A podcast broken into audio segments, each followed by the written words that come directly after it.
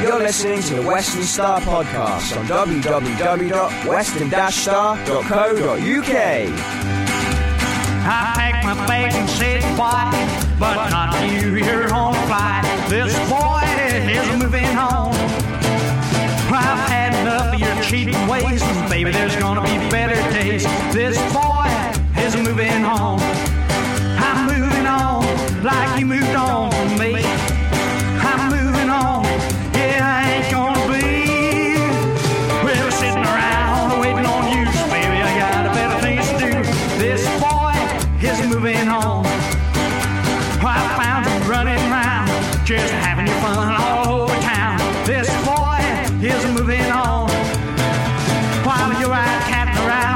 did you really think of me settling down? This boy is moving on.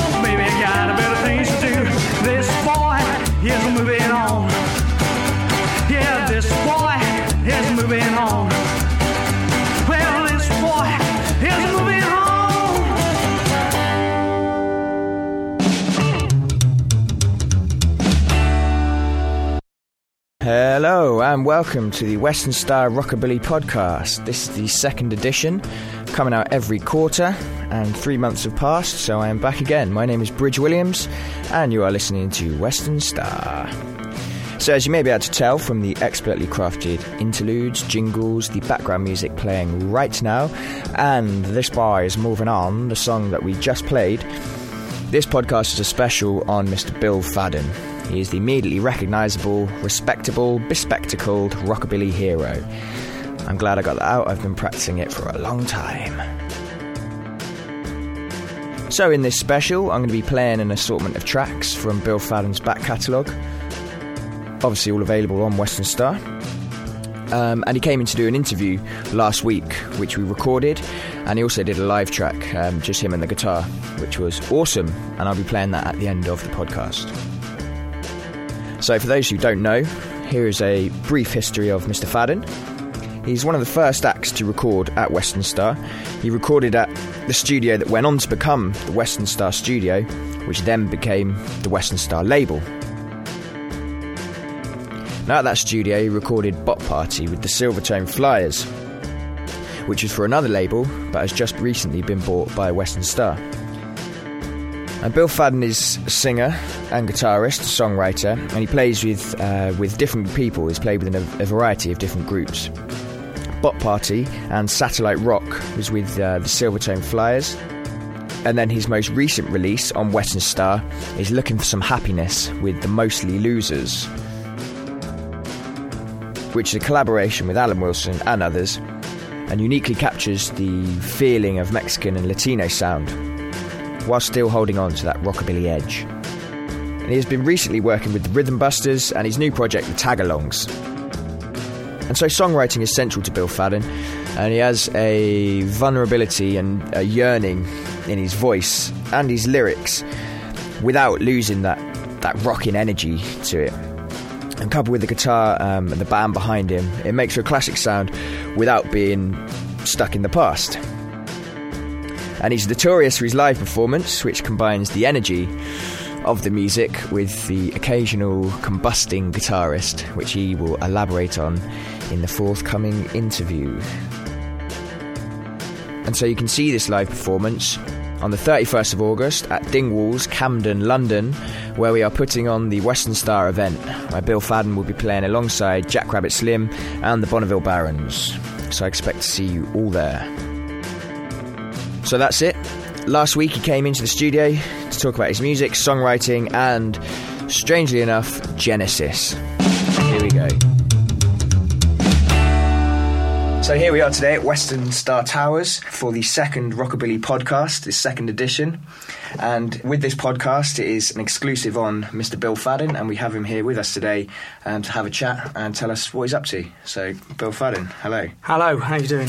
Yeah, well, I'm down here today to um, mix some uh, tracks for my band, the the Rhythm Busters, which uh, we recorded um, about 18 months ago, and uh, haven't got around to finishing. So, uh, as uh, as Alan knows, everything with me takes a couple of years to Piece it together. to piece time. it together. Yeah.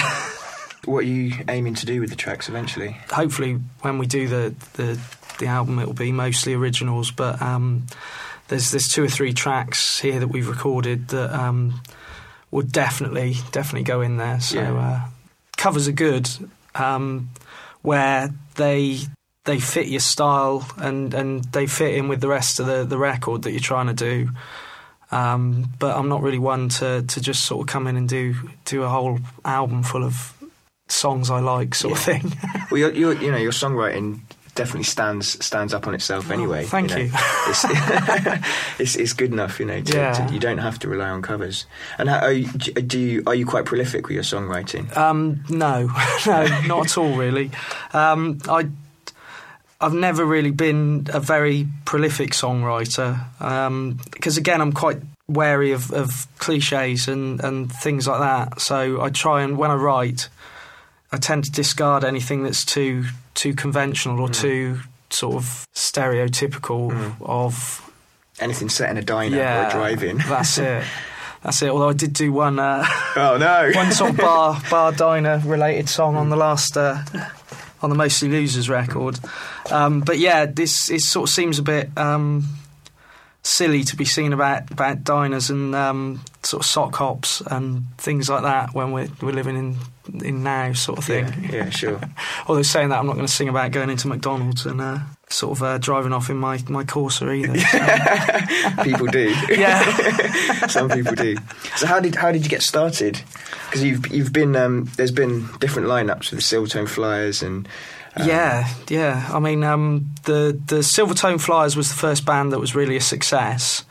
It, it was the first band we we I recorded with in this sort of genre of music, and the first um, the, the first band that we really did well playing. And you know, we, we went to Europe, we went to America, so that was kind of my breakthrough kind of band, I suppose. Because I'd, I'd been playing in a lot of punk bands, and um, I was just getting fed up with it, and uh, I was working in a guitar shop, and um, a bloke came in who was after a rhythm guitarist for a, a rock and roll band, and I gave it a go and got into the music, and it just sort of went from there, really. But you must have known you, you had a voice because I mean, personally, that's what that's what I like about you know about your records is you've got a distinctive voice and you've got a really nice kind of tone to your voice. I think that tone and um, I think things like pitch and, and sort of phrasing you can't really teach it. It must be. I was probably always destined to do it at some point. I, I think you're right. Then it just develops into your own hmm. sound. I think. Hmm. beating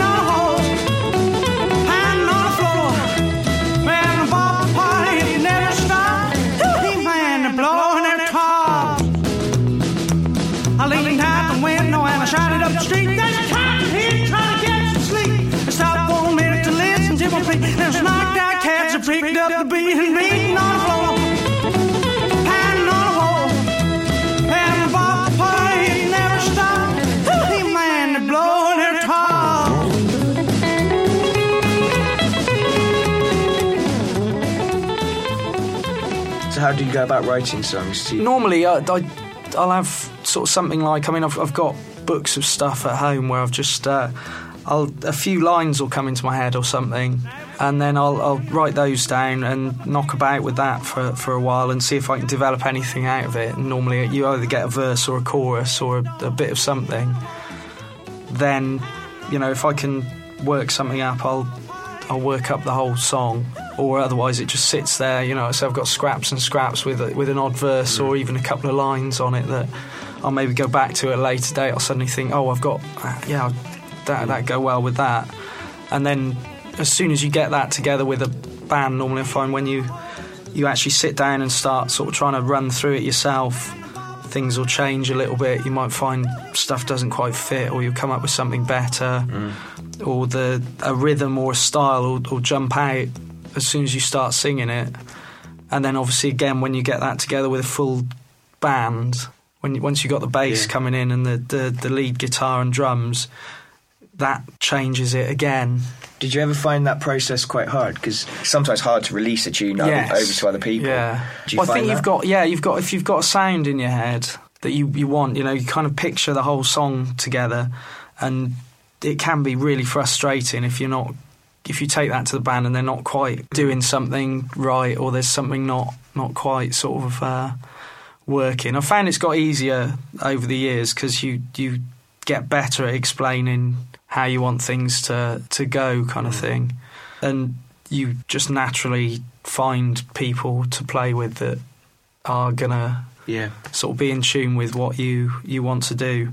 And it's hard not being a mini Hitler as well. well, I, well, really, um, just talk to uh, talk to John and uh, my ex-wife Kate. They'll uh, they'll uh, they've got some stories to tell. I'm sure. Yeah, you're, but easier now. Yeah, yeah.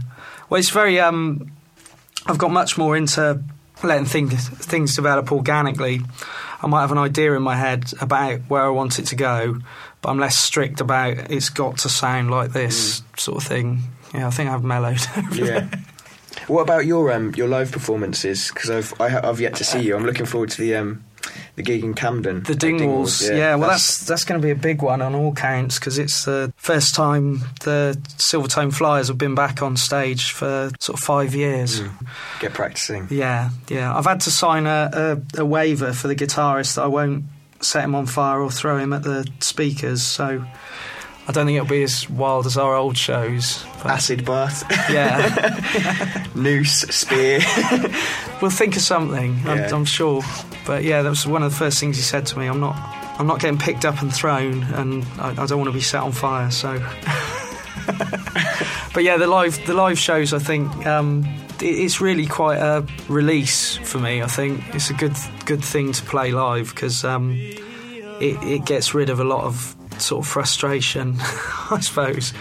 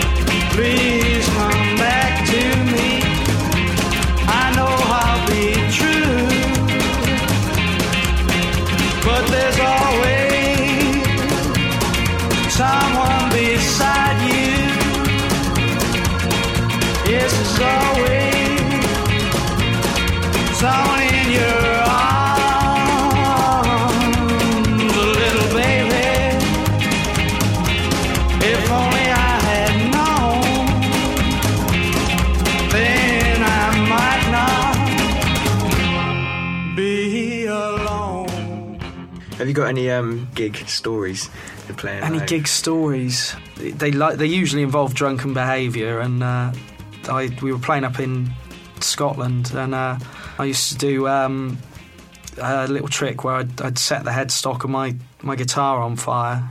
Um, at the end of the set, we, we did one particular song, and I'd, I'd, sort of spray lighter fluid up the neck of the guitar and set it alight, and it just burn off. And everything would be okay. But it looked looked really impressive, and everyone loved it. So um, we were playing up there, and uh, I'd had rather a lot to drink because they were putting us up for the night. We were staying at a hotel rather than trying to get back or going on to another gig. And uh, I'd, I'd sort of tucked into the bar. I was quite drunk, and um, I went for the, the lighter fluid and sort of sprayed it about. And um, unbeknownst to me, I I got Sid, the guitarist. I must have sprayed it right up his trousers to his guitar. Um, so when I went to set fire to the, the headstock of my guitar, it was like a little trail went off up his leg and set his guitar on fire as well. and I, I was just stood there. I didn't realise people are sort of pointing. I turned round and he's, he's frantically trying to beat out these flames. Hence the wave. And uh, yeah, and I just uh, I looked down and all I had on the floor next to the microphone stand was a, a glass of rum, and I thought I just better not, better not do that. So um, I think someone from the audience threw something on him, and uh, he didn't really talk to me on the way back home, and. Uh, there's sort of incidents like that, accidental fire setting. I've broken a couple of double basses just through exuberant behaviour. I think I jumped on uh, jumped on John, uh, the bass player in the Silvertone Flyers, at one point, and, um, luckily it was the last song of the set because uh, I sort of jumped jumped on him, turned around again, and the the bass there was no no bass. So I, t- I turned back and he was just stood there holding the neck of his his bass with the body had just sort of disintegrated. Tell me about the tagalongs. Uh, the tagalongs is a new new venture I've got um, going, which is running alongside the uh, the Rhythm Busters.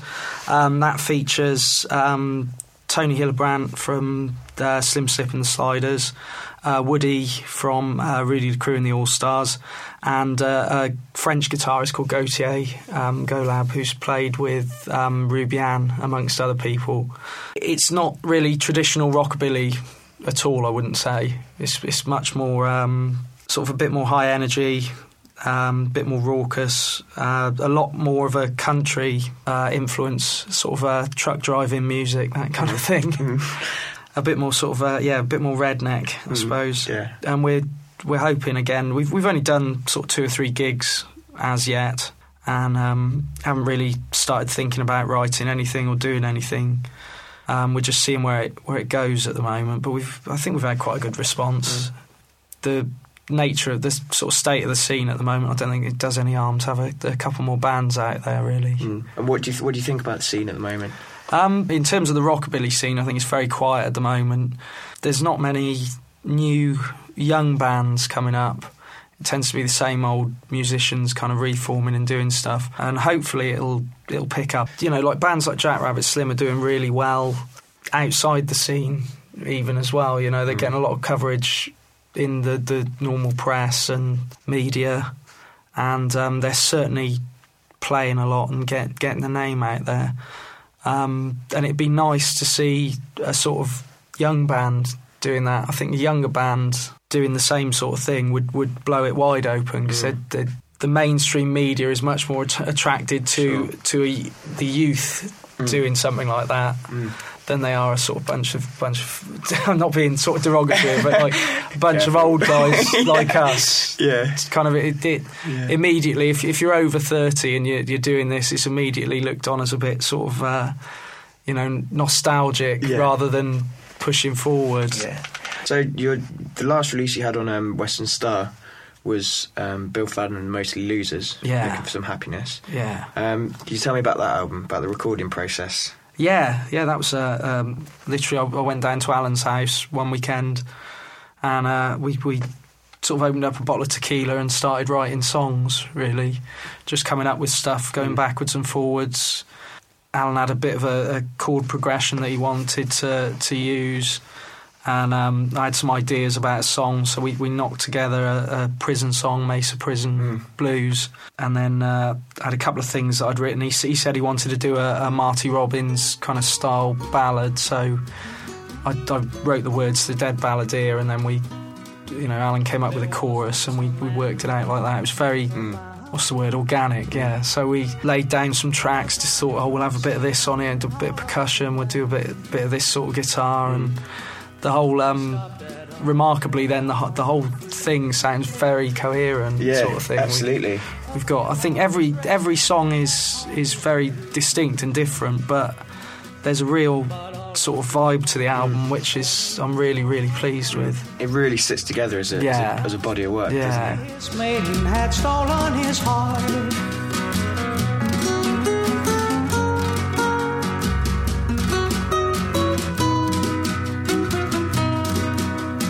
With raven black hair, eyes of emerald green.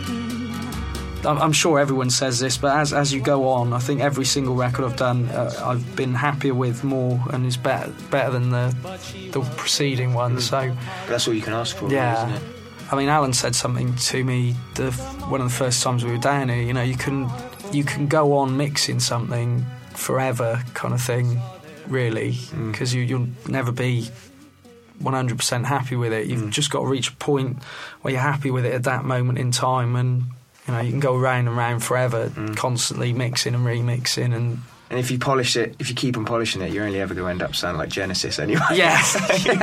it's best to draw a line at some yeah, point. yeah. Although I was thinking about doing the, the, the sort of rockabilly tribute to Genesis. I Yeah. we- it's well overdue. Yeah. yeah, Everyone does. yeah. I think that's the one one thing about rockabilly music that just really you've got that that driving percussive sound. Mm. You can't get too frilly with the acoustic guitar. You can't get too jazzy with the bass. It's got to be driving and Mm. percussive sort of thing. And you've you've got kind of percussion coming from three instruments, really. Haven't Yeah. You? You've got the slap of the Yeah. the bass and obviously the strum of the That's guitar. it. and You may struggle with keeping the drums minimal on the uh, forthcoming Genesis rockabilly. Yeah, album. yeah. Well, the, the Mark um, from the Rhythm Busters, he's um, he's uh, sort of very opposite. Really, he's a very big, big bandy sort of drummer, Mm. and he, he plays very, um, very technically kind of a stylish man. I'm sure he'll be up to the job. I find sometimes with a drummer the best thing is to just just before a gig confiscate a couple of toms. yeah, a couple of toms. just try and take take away uh, Yeah. take away as much as possible, isn't it? So we've spoken about your playing, and um, if you don't mind, you're going to play a song now. Yes. Yeah. We've got a guitar here, um, and Bill Fadden's going to play any song of his choice live in the studio for us. So, what what are you going to play? I'm not sure actually. I was just trying to think of this. I might actually play "You Give Me a Thrill" as a. Just scared of hitting Alan's guitar. He'll be alright with that, won't he?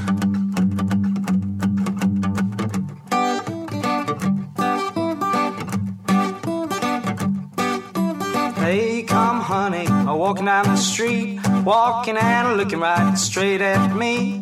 You think you're cooler, but a girl, you're hot. You got something that the others ain't got. I say, ooh, ooh, oh, when you give me a chill.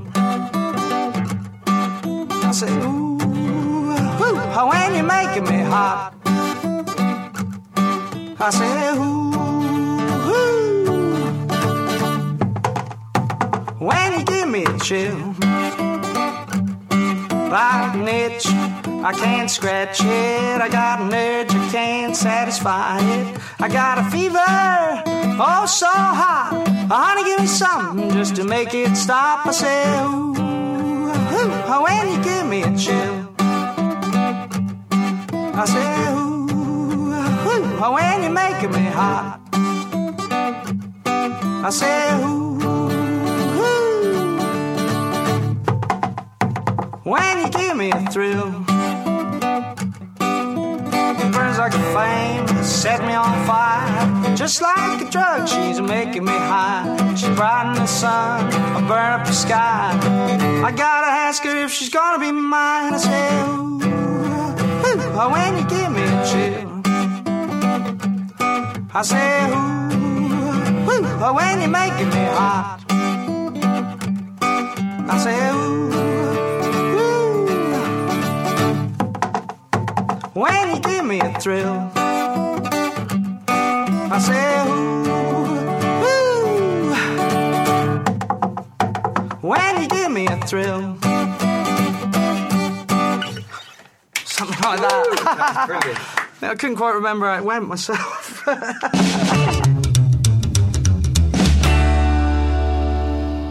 So there we have it. This has been the second edition of the Western Star Rockabilly podcast. I have been Bridge Williams, and this has been all about Mr. Bill Fadden. Again, 31st of August, Camden, Dingwalls, London for the Western Star event. Bill Fadden, Jack Rabbit Slim and, the Bonneville Barons. Thank you and good night.